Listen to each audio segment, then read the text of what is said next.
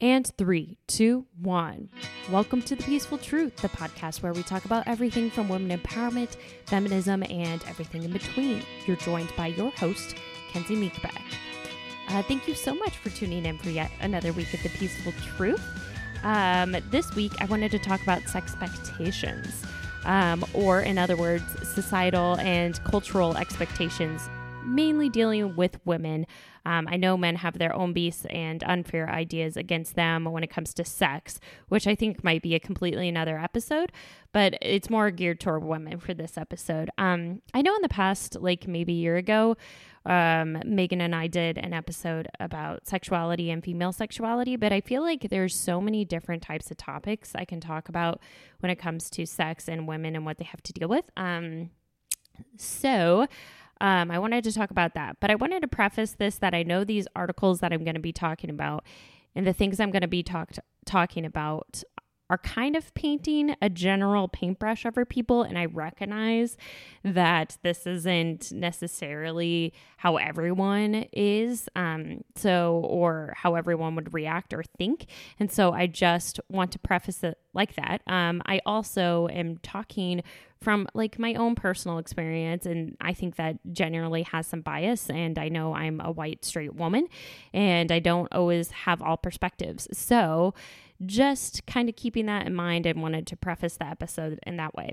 But how I want to talk about this episode or this topic is first, I want to talk about different studies and articles that talk about cultural and societal expectations um, and the behavior of women and men and what happens there. But then I also wanted to talk about the media and how I feel like that also impacts uh, society's expectations of women.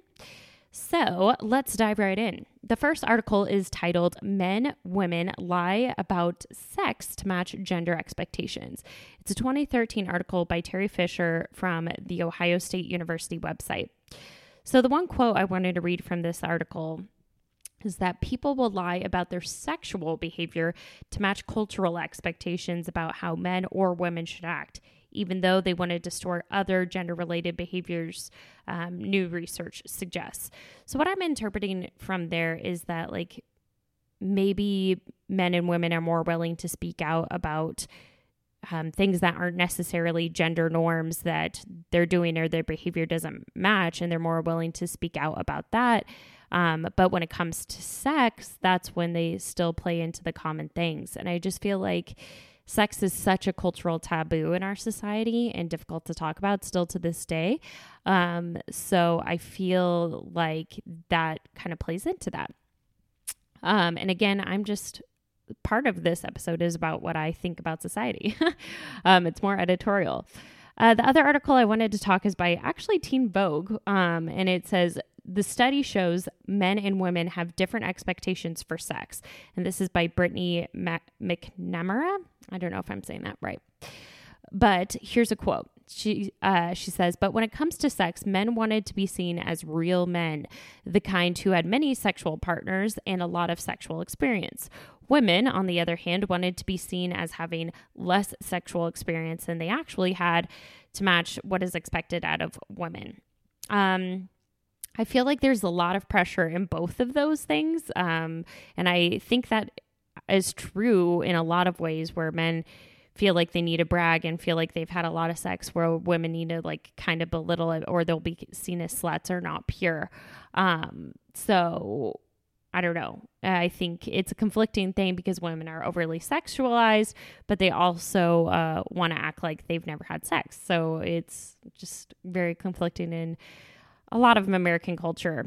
Um, the other quote I wanted to read from this article is um, research from Confi, um, a digital health startup founded at Harvard Business School, shows that 45% of college aged men expected to have penetrative sex if they take someone home after a party, while only 31% of women expect the same.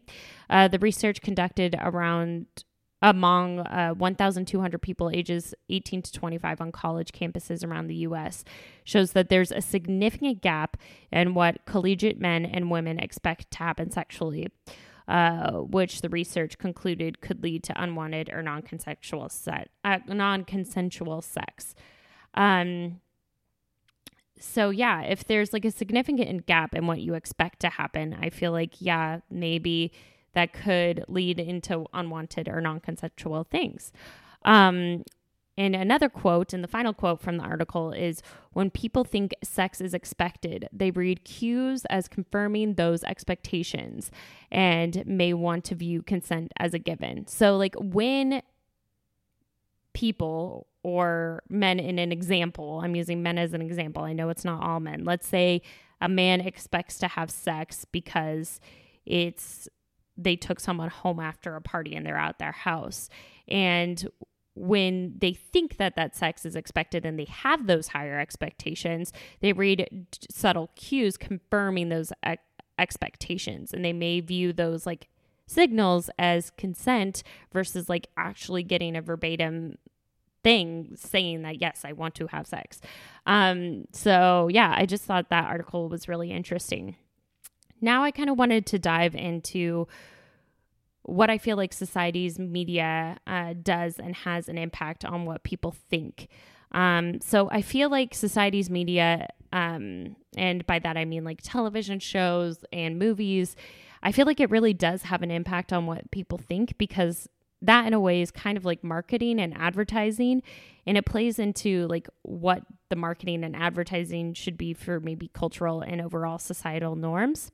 And so, like, when I watch these shows or romantic movies or sitcoms or anything like that, I sometimes feel uh, like women are portrayed as like passive or they shouldn't have sexual desires when they do, or they're called some version of the word of synonym or sluts um, if they do have those sexual desires, or they even call themselves that. Like, I remember as a kid watching an episode of Friends where Rachel says, Oh, I'm kind of a slut. I guess I'm kind of a slut.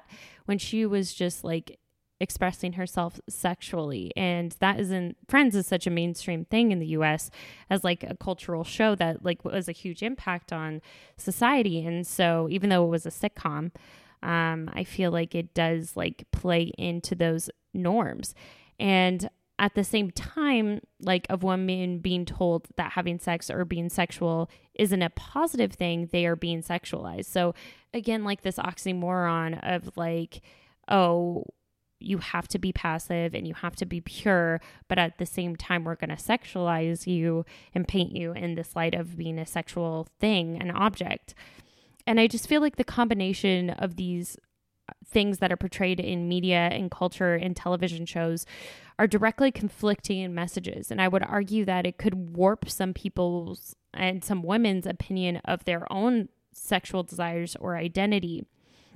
And what I mean by that is like things like become so saturated of what society expects out of women. Maybe they'll like women could their thought or their actual sexual desires of what they want could never come to true fruition of who they really are. Um, and I don't know if I'm explaining that correctly, but I just feel like society might warp women's opinion of sexuality to the point where they lose their own identity of being sexual, which I think is sad because it's part of life. Um, but yeah, um, the truth is that women are sexual beings and they can make their own decisions of what they want in that moment, and it shouldn't be a shameful thing but like I wanted to talk about some other sex expectations that I've just like heard as a young woman that the three date rule. Um, and what I mean by that is like after three dates, that's when like you're supposed to like go a little bit further or even have sex. And like the three date rule makes you seem like, oh, you're a good girl. But then I feel like even if you wait to that point and you're still not ready, there's pressure maybe to have it after that time because it's so like a societal thing. Um, and if you wait longer than that, though, you're a prude. Or if you do it before then, which you don't need to deny your own desires, uh, you could be considered, I guess, slutty or whatever society thinks is slutty. But that's not true. Um, I just feel like there's a lot of expectations behind that and like expectations of men like i've heard i've read things on the internet like if they buy you a meal that it, you they you like owe them something if they buy you something you owe them something which again is not true uh, you decided to buy that meal for that person, so you can't expect anything out of that. Um, I don't know. So I, I do sometimes though have hope about the media. Um, and modern day culture because um, like women are becoming more liberated and talking about sex more openly and being more sexually positive and um, I feel like a lot of men are like becoming also more progressive in that mindset as well.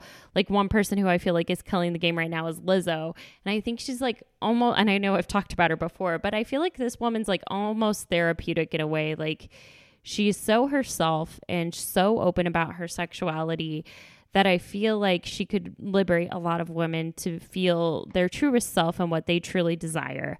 Um, and I think that she's doing something amazing. So, yeah, I appreciate you guys tuning in for yet another episode of The Peaceful Truth. Um, what are you looking forward to most this week? I always like to wrap it up with something positive of what you're looking forward to.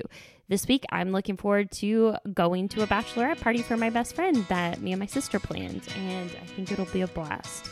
Um, well, thank you for tuning in for yet another week, and I'll see you guys soon.